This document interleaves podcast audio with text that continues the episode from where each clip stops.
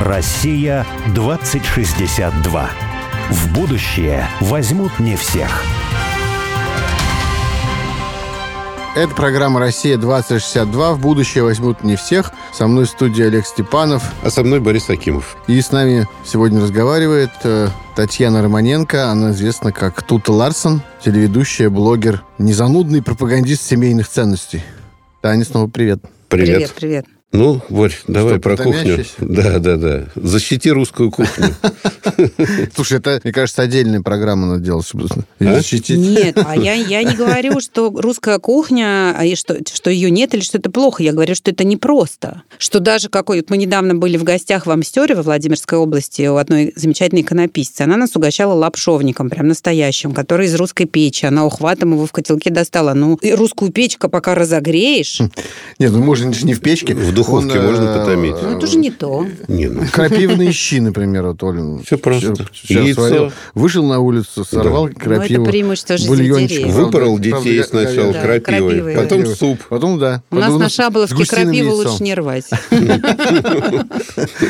Хотел вернуться чуть-чуть к теме семьи. Вот Олег затронул такую фундаментально важную для нас тему, тем более и тему семьи, и тему будущего. Да, это, в общем-то, мы же про будущее. Все-таки вот поставим так вопрос. Ребром, да? Ребром Адама поставим его. Мы живем в таком мире, в котором, похоже, да, что есть определенные силы, которые стремятся семью отменить. По каким-то причинам, по-разному, иногда очень рациональным, даже логическим, оказывается, вроде не нужна, и так человек как бы освобождается, да, он становится еще более свободным, или в кавычках, для или чего, без да? кавычек, вопрос, да? Он освобождается. Да, освобождается, чтобы жить вроде как в свое удовольствие. Ну, то есть он может, не знаю, взять, поехал в отпуск, денег надо там 3-5 раз меньше. Фиг поедешь в отпуск. Если все-таки семья большая, и куда-нибудь хочется на Бали полететь, понимаешь, дорого. А взял, знаешь, один, 5 раз там билеты дешевле, ну и так далее. Но это я просто преувеличиваю, с одной стороны, с другой стороны, нет. Уж полно каких-то таких даже позиций среди там каких-нибудь child free, которые могут сказать, что, ну, как бы это дорого, например. Зачем я буду тратить деньги каких-то других людей, я лучше потрачу их на себя. Ну и так далее. Много есть причин, почему подвергаются как бы критике, деконструкции и отмене, в конце концов. Если бы тебя попросить сформулировать тем, кто не верит в семью, такие, слушайте, мы не верим, это уже архаика. А ты такая говоришь, нет, ну, я верю, это же про будущее, нет, это не только про прошлое. Вот как ты могла бы объяснить этим людям, почему семья это важно, и почему в будущем она останется? Нет, я даже начинать не буду. Потому что там психиатр нужен, а не я с моими объяснениями. Ну, просто все то, что ты описываешь, это ты говоришь не о семье и ее неактуальности, а ты говоришь о том, какими способами современный человек пытается легализовать свои психиатрические отклонения, свои психические отклонения, свои страсти, грехи и свою социальную безответственность. Вот и все. Здесь человек может быть бесконечно креативен. Не нужно никакой... Вот ты сам сказал про звезды, это законы. Просто это законы мироздания. И семья — это один из законов существования человеческого существа. Простите мне такую тавтологию. И если кто-то говорит, что этот закон не важен, и давайте не будем его придерживаться, для меня это то же самое, как если говорить, что вот закона тяготения не существует. Давайте не будем придерживаться закона физики, и все будем ходить с 9 этажа пешком вниз с крыши. Ну, кстати, это глупость. Кстати говоря, это путь к самоуничтожению. Да. И я не верю всем этим людям. И я знаю, насколько высок процент суицида среди тех, кто, например, повелся на всю эту ЛГБТК-повестку, сменил пол, потому что решил, что это его шанс решить свои внутренние проблемы, и ничего он не решил, только просто уничтожил свою жизнь и свою идентичность. Я считаю, что это нечестно и возмутительно говорить о семье вообще в таких формулировках, что вот она не актуальна, она как бы в будущем не будет нужна, что это какая-то архаика, которая отойдет в прошлое, как печатная машинка или что-нибудь еще в этом роде. Ну, так говорят люди, у которых нет будущего. Вот и все. Мне очень жаль этих людей, они больны. Они морально больны, они ментально больны. Возможно, некоторые из них психически больны. Это не про семью, это про них лично. Про каждого отдельности. Да, но мы сейчас находимся в ситуации в мире, да, что западная цивилизация для нее, если не является уже категорически важным, то, похоже, это может стать какой-то одной из категорически фундаментальных утверждений, что вот мир должен быть устроен как-то иначе. Да, и пусть он будет для них так устроен. В этом мире не будет семьи. Люди деградируют и вымирают, да. Для некоторых мир действительно так устроен. Видимо, это какая-то обязательно, какой-то, знаешь, как сопутствующий ущерб цивилизации. То есть, поскольку сегодня цивилизация цивилизация развивается не только... То есть борьба за выживание видов, она происходит не только в материальном поле, да, там выживает сильнейший, тот, который лучше охотится, больше ест, там, у которого лучше работают какие-то навыки, там, адаптации и прочее. Сейчас мы психически тоже как-то должны выживать. Мы должны как-то социально выживать. Мы должны как-то этически выживать, нравственно. Я даже не говорю духовно, это слишком высоко, да. Человек – существо не только материальное. И то, о чем ты говоришь, это все категории только материального среза. Я себе мир представляю как крест, да? То есть есть горизонтальная плоскость, есть вертикальная. Горизонтальная – это все твои связи с миром и людьми в мире, и вертикальная – это твоя связь с Создателем. И если, опять же, вот эту вертикальную ось убрать, то все, что происходит в материальном мире, уже, ну, как бы неважно. Тут может все что угодно происходить. Люди могут есть друг друга, насиловать детей, там, я не знаю, делать хлеб из насекомых, что там они еще там, легализовать педофилию, или что угодно может происходить, потому что если Бога нет, тогда все это бессмысленно. Тогда просто можно сразу сдохнуть, и все. Эвтаназия – лучший выход из ситуации. И понятное дело, что в этой парадигме семья действительно не нужна, потому что, ну, как бы для того, чтобы жить в аду, в принципе, семья не нужна, потому что, ну, как бы семья – это один из инструментов духовного роста человека, а там ни о каком духовном росте речь не идет. Я смотрю на это все с огромной печалью, на все то, что сейчас происходит на Западе. Я смотрю с печалью, когда речь идет о взрослых, и я смотрю с огромным гневом, когда речь идет о детях. Я буквально вчера прочла в телеграм-канале «Нравственница». Есть такой телеграм-канал, который как раз пишет обо всех этих дичи этой всей ЛГБТ-шной в мире, про то, как они вводят новые образовательные стандарты в дошкольных и младших школьных образовательных учреждениях. Ну, там детям о мастурбации с 2 лет начинают рассказывать, а с 4 показывают, как, ну, как бы учат этому. Причем не только на себе, но и на другом. Вот такая тема, понимаешь? И мне безумно жаль взрослых, которые позволяют со своими детьми такое делать. И мне жаль, мне настолько жаль детей, которые в этом будут расти. Я боюсь, что многие из них не дорастут до совершеннолетия. А что это такое? Почему-то взрослые люди потеряли какую-то потенцию, волю к сопротивлению, там, отстаиванию действительно человеческого достоинства, свободе. У нас был здесь вот герой один, француз Франсуа Модеме. Он переехал из Франции сюда, он учится на оперного певца в консерватории. Ух ты, да, очень занимательный персонаж. Французский офицер при этом, до этого он был офицером. Генштаба, да, академию заканчивал. Он сказал, он говорит, вот я... Приехал, там, во Франции. Да, да. И он говорит, я недавно приехал во Францию, какие-то вещи забрать, что-то такое. И у меня был билет, ну, что-то типа через 2 недели. Я его сдал и уехал через 5 дней, потому что я просто не мог там находиться. Я говорю, почему? От печали, депрессии, несчастья людей, которые там, что они потеряли себя, потеряли вот свою жизнь, свой дом, да. Он изменился, и правила этой новой жизни, они их не приемлют, они им не нравятся, но они не могут ничего сказать, возражать. Правил, потому что... То есть они, получается, что вроде мы как бы вот всегда... У нас такое было впечатление всегда, что западная цивилизация, она, ну, как бы породила такого человека, который, кажется, готов сопротивляться, ну, какому-то, ну, типа, насилию, сопротивляться какому-то системе, да? Гражданское общество есть, все такое. Там революции были там придуманы, не знаю. Ну, то есть сопротивление какому-то насилию над обществом, да, вот вроде там этому учили исторически. А сейчас получается огромное количество людей, которые просто вот в каком-то бессилии пребывают, в депрессии, в апатии, потому что все, что происходит, им не нравится, но ничего не говорят толком, ничего не делают. Ну, это такая выученная беспомощность, знаешь, да? Я не знаю, я же не эксперт, но у меня есть такое ощущение, что просто они с водой выплеснули ребенка. Они так боролись за свободу от всего, что в итоге как бы получилось, что они освободились и от самих себя в этом во всем, от своей идентичности, от своих ценностей, от своих правил, от своих основ. И эта свобода, в которой... Для меня, вот как я с детьми, да, мы говорим, там, старший сын мне говорит, я хочу, чтобы вы мне разрешили гулять там не до 11, а до 12. А ты что, ты сделал все свои дела? Ну, нет, не сделал. Я говорю, ну, так сделай и гуляй. Я не успею. Я говорю, ну, значит, не гуляй. Чувак, свобода – это обратная сторона ответственности. Это медаль с 2 сторонами. Если свобода без ответственности – это хаос, это энтропия, это разрушение, это просто бездна. Ответственность без свободы – это садизм. Это жестокость. Свобода и ответственность, они обязательно должны идти в балансе.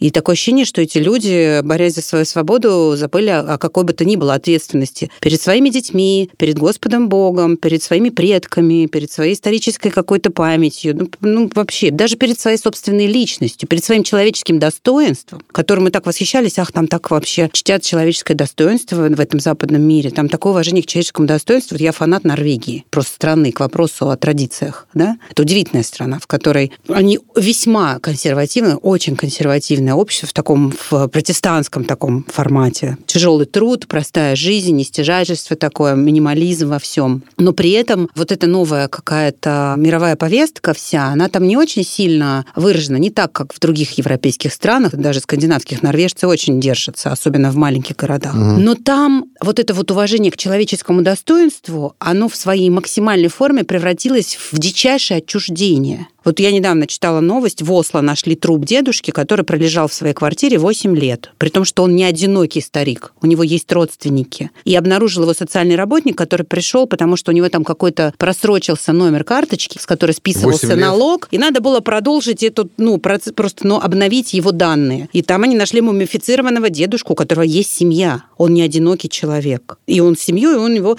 они звонили друг другу, поздравлялись, наверное, может, с днем рождения раз в году. Один раз не позвонил, второй раз, его даже никто не хватился, и соседи не хватились. Но он в многоквартирном доме умер, не в частном, понимаешь? Поэтому... То, что называется атомизация такая, да? Дичайшая атомизация, да. Вот этот индивидуализм в крайней его инкарнации, он, видимо, ведет к этому. Я не знаю. Опять же, я человек религиозный. В моем представлении люди, которые перестали жить Христа ради, которые перестали сверять свою жизнь с этим нравственным камертоном, в конечном счете теряют все. А вот если про нас поговорить, то, действительно, у нас тоже в стране много разводов, хотя у нас мы более консервативные и более стабильны в этом плане. Не просто много разводов, и, их больше просто, чем браков. Вот мы на такой работе, не журналистской, статистику эту замеряли и смотрели прям по районам, не то что в Москве, в Петербурге, да, мы в основном в сельской местности работали. И я понимаю, что есть заповедь, да, возлюбить ближнего своего. В Евангелии там дальше Христос приводит такую притчу о том, кто такой ближний, да, и говорит о том, что человек пострадал от разбойников, да. А путники по-разному отнеслись к человеку. Двое мимо прошли, а третий, он ему помог. Но я в свое время подумал, что этот комментарий, он даже уводит куда-то в сторону, потому что тяжелее всего жить с тем, кто ближе всего. Потому что, тот, мужем, кто подальше, женой, конечно, детьми, да, со своими детьми, да, со своими детьми, с женой, с мужем, с родителями тяжело жить. И именно поэтому такое количество, то есть разводов, например, да, и поэтому люди боятся, может быть, детей рождать много, например, да, потому что, они понимают, что, объективно, действительно, придется трудиться, душевно придется трудиться, физически больше придется трудиться. Они хотя бы об этом догадываются. Мне кажется, что и сейчас в современной повестке, даже у нас, очень много говорят о важности сообществ. Но эти сообщества все, это сообщества такие слабые связи, то, что называется, да. А сильные связи никто не ценит. Кто живет в твоем доме, кто живет в твоем дворе, люди в твоей семье, твой мама, папа и так далее, это не сообщество, это не очень важно. Сколько у меня френдов там где-то в соцсети, это важно, а совершенно не важно, кто вокруг. И здесь просто не то, что не важно, сколько у тебя там френдов в соцсети, но просто попутана очередность, да, потому что ближний – это прежде всего тот человек, который прямо близкий, с тобой. И если с ним ты учишься выстраивать какое-то общее пространство, да, как сказал тоже участник нашей передачи, один, мне кажется, очень правильно, он художник, и он сказал, понимаешь, пространство между мужем и женой, это и есть это творческое пространство. Как сказал Анатолий Зверев, когда у него спросили, что такое искусство, он сказал, старик, ты живешь, и ты искусство. И он говорит, что это и есть действительно выстраивание творческого пространства, да, и выстраивание единой, в конце концов, личности в каком-то смысле. Именно поэтому это очень важно. Да, я согласна. Я вернусь к началу твоей речи. Ты говоришь о том, что у нас очень много разводов, но у нас в стране просто культуру семейного бытия ее выжигали каленым железом сколько лет. Женщины отдавали детей в 1,5 месяца в ясли и шли на завод. Я смотрю, например, своих родителей. У меня в семье нет ни одного примера счастливого брака. Ни одного. Мне негде было узнать о том, как быть хорошей женой и доброй матерью. Это не значит, что ко мне плохо относились, в меня вложили очень много любви, но меня учили, как состояться, как реализоваться, школа с золотой медалью, хороший вуз, профессия, достойный член общества. Мне никто не объяснил, что главной моей задачей в жизни будет стать матерью и женой, то, что я родилась женщиной. Я набила столько шишек, и я прошла столько страданий, прежде чем, я с этим как-то вошла в резонанс, и продолжаю учиться этому сама по себе. Этой передачи от матери к дочери, от бабушки к дочери, к внучке. У меня этого не было в семье. Моему мужу повезло больше, в его родне и в их роду больше как-то сохранилось как раз вот этих патриархальных связей. У него за спиной стоит поколение многодетных крепких семей. Там не принято было разводиться.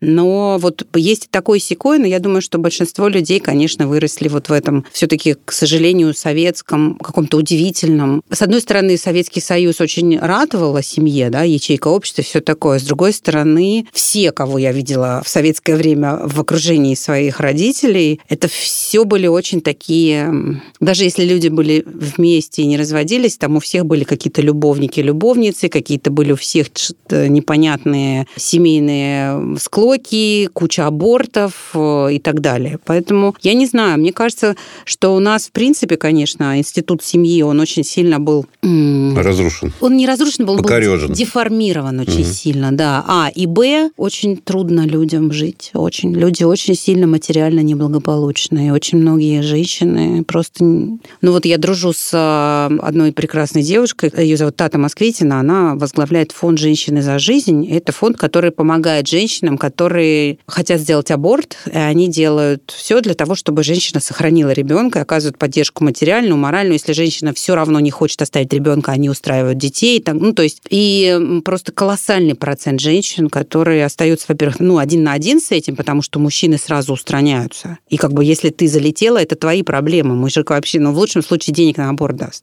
А во-вторых, они, может быть, и хотят ребенка, но они боятся, что они просто это не потянут материально. Люди очень бедно живут. И им очень трудно. И, с одной стороны, они, может, и не против трудиться, но настолько не хватает поддержки близких, опять же, да, поддержки какой-то социальной. Сейчас, мне кажется, ситуация сильно меняется к лучшему, выправляется. Но годами, к сожалению, семьи разрушались иногда просто тупо от того, что не хватало денег. А вот не кажется тебе, что вот то, что мы пережили во время советские времена, во многом, в том числе то, что происходило с семьей, и ее деформация, такое некоторое уродство такой семейной жизни, оно в каком-то смысле повторяется как раз вот сейчас на Западе, и мне всегда кажется, давно стало казаться, что мы просто очень многие вещи предвосхитили, провели этот эксперимент над собой, который сейчас они начинают проводить вот просто раньше. И я должен вот вообще как-то думал об этом, зачем нам... Вот, ну, то есть это напоминает 20-е годы. Почему Господь Бог нам дал вот эту революцию, там, страшный вообще 20 век? Я вообще, а потом думаю, что, может быть, это прививка была такая вот. Я тоже об этом думаю. И я вот сейчас смотрю на то, что там происходит. Вот если посмотреть на современные Соединенные Штаты Америки, это же прям брежневские годы застоя. Ну, еще немножечко с 37-м годом таким, да? Ну, то есть я смотрю на это, и я вижу, как они погружаются в худшую такую... Не в Советский Союз, а в его худшую... В худший его... Совок. Черты. У нас-то было что-то еще, кроме там этой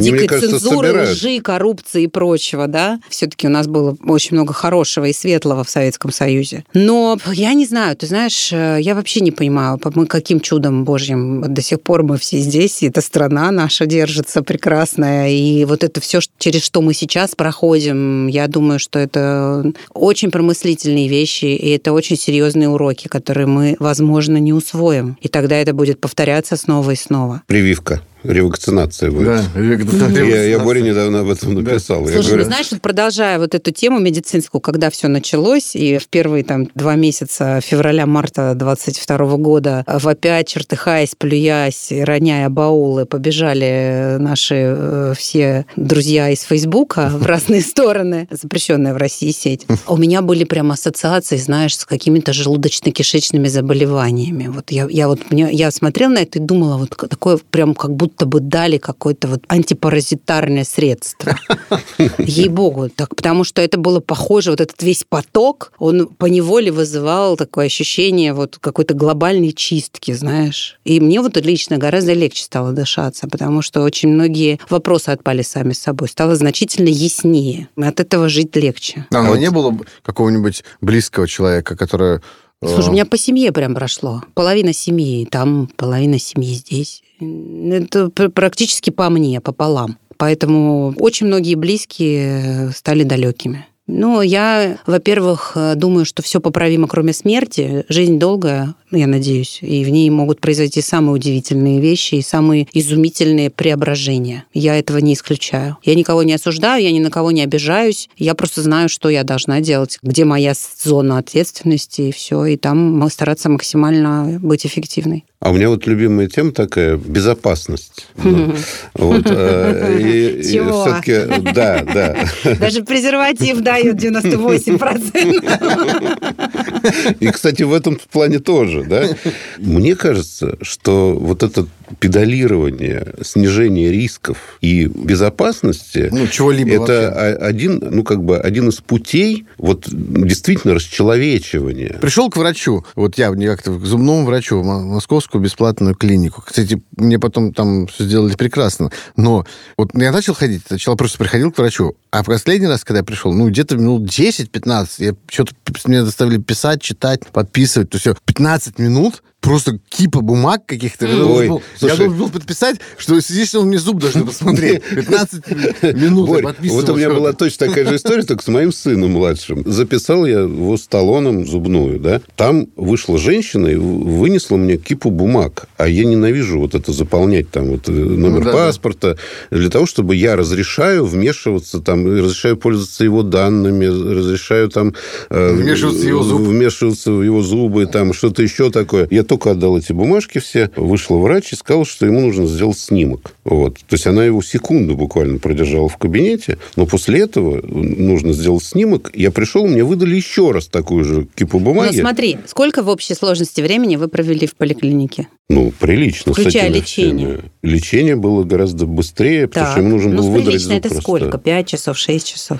Частное. Час. А я вот подписана на такой прекрасный YouTube-канал, он называется «С Филином». Там чувак, который прожил 20 лет в Канаде, еще какое-то время на Мальте, практически ребенком его родители увезли, то есть он там получил образование в Канаде, там первую профессию, все. Вернулся в Россию и создал канал для таких, как он. И у него, он постоянно интервьюирует людей. Как называется? «С Филиным». Его зовут Станислав Филин, по-моему, это его фамилия. И он берет интервью с людьми, которые 20-30 лет прожили в Европе, в Германии, в Канаде, и возвращаются в Россию. И вот они все рассказывают, почему...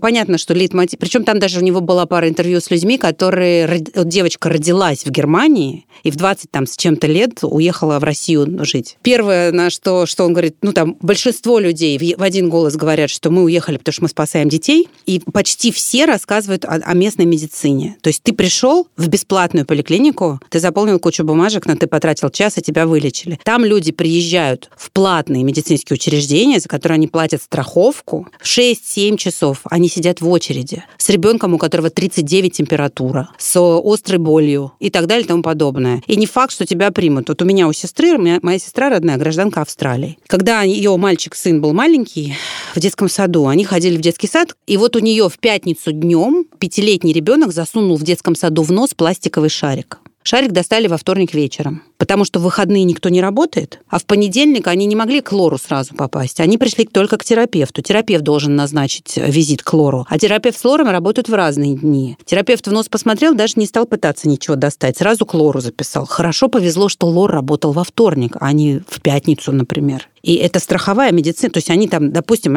платят $500 в месяц за страховку. Понимаешь, да? И теперь сравни вашу ситуацию. Нет, ты понимаешь, во-первых, ему только выдрали зуб, во-вторых, там я 3 раза заполнял, кстати, кипу бумаг. Каприза, смотри. Нет, ты еще на госуслуги поругайся. И я боюсь, что мы движемся в ту же сторону с этой безопасностью. Да? Не движемся? Нет. Я тебе говорю, там какая безопасность? О чем вы говорите? Какая безопасность? Какая там безопасность, если там просто у тебя ребенок с шариком в носу должен провести все выходные, потому что так работает их медицина. Это что, вопрос безопасности? Нет. И это не вопрос безопасности, конечно. Вопрос безопасности – это бумажки. Если бы тебе акула ногу откусила, тебе бы сразу помогли. Я имею в виду, что вообще это тенденция, понимаешь? Говорить все время о безопасности, о снижении рисков, подписывать эти бумажки. На самом деле, это безопасность путается с безответственностью. То есть должен ты... Это точно. Тут я согласна с тобой, да. А кто за это отвечает? Никто, вы же вы же подписали кучу бумажек, да. Спасибо большое. Да, и вам спасибо. Да, удачи. Спасибо, Татьяна. До новых встреч. Россия-2062.